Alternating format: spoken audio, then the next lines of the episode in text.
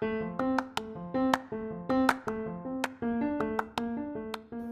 a tutti ragazzi e benvenuti nel nuovo podcast. Oggi siamo qui per parlare dei top acquisti delle top squadre europee ancora prima che inizi il mercato. Al quinto posto troviamo Leo Risané che si è trasferito dal Manchester City al Bayern Monaco per 49 milioni.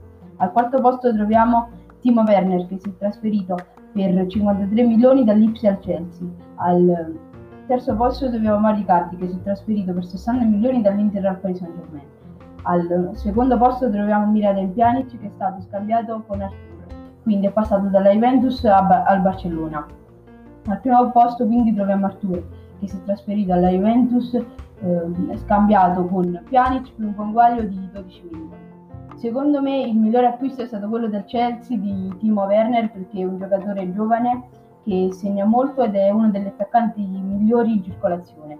Un altro ottimo acquisto è stato quello della Juventus di Artur perché serve al centrocampo della Juve e può dare una mano alla vecchia signora.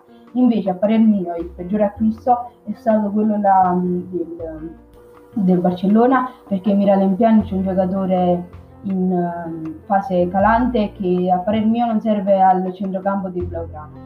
Un, ottimo, un, altro ottimo acquisto è stato quello di Mauricardi, che è vero, non ha giocato benissimo l'ultimo anno all'Inter, ma anche quest'anno mm, ha fatto il suo, ha segnato, ha segnato molto e può dare una grossa mano all'attacco di Parigini.